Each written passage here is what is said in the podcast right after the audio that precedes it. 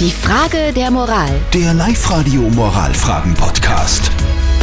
Wir kümmern uns um die Frage der Moral vom Jürgen. Er schreibt, in diversen Krankenhäusern sind lebensnotwendige Operationen aufgrund von Corona verschoben worden. Gleichzeitig habe ich erfahren, dass die plastische Chirurgie weiterhin ganz normal Schönheits-OPs durchführt. Persönlich macht mich das fassungslos und ich frage mich, ob das ansatzweise moralisch ist, wenn in Zeiten wie diesen einfach OPs vorgezogen werden und Leute, die Corona haben, einfach irgendwie da nicht zum Zug kommen. Was sagt ihr dazu? Ihr habt uns eure Meinung als WhatsApp reingeschrieben. Die Christina schreibt, ich glaube, dass das mit den Terminen und den lebensnotwendigen OPs von den Krankenhäusern selbst gemanagt wird. Kann mir nicht vorstellen, dass eine Fettabsaugung eher drankommt als zum Beispiel eine Herz-OP. Und der Martin hat geschrieben, solche Schönheits-OPs gehören verschoben mit 10 Rufzeichen. Okay, also Operationen aus Jux und Dollerei.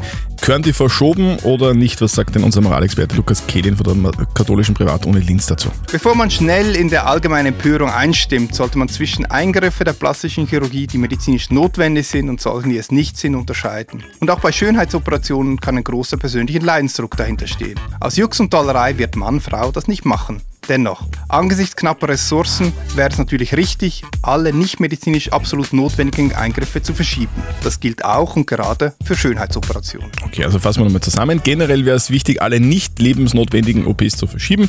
Das gilt natürlich auch für Schönheitsoperationen. Eh klar. Schickt uns eure Frage der Moral über WhatsApp oder schreibt uns auf die Facebook-Seite von Live Radio. Morgen um kurz nach halb neun gibt es dann eure Frage der Moral auf Live Radio. Die Frage der Moral. Der Live-Radio Moralfragen-Podcast.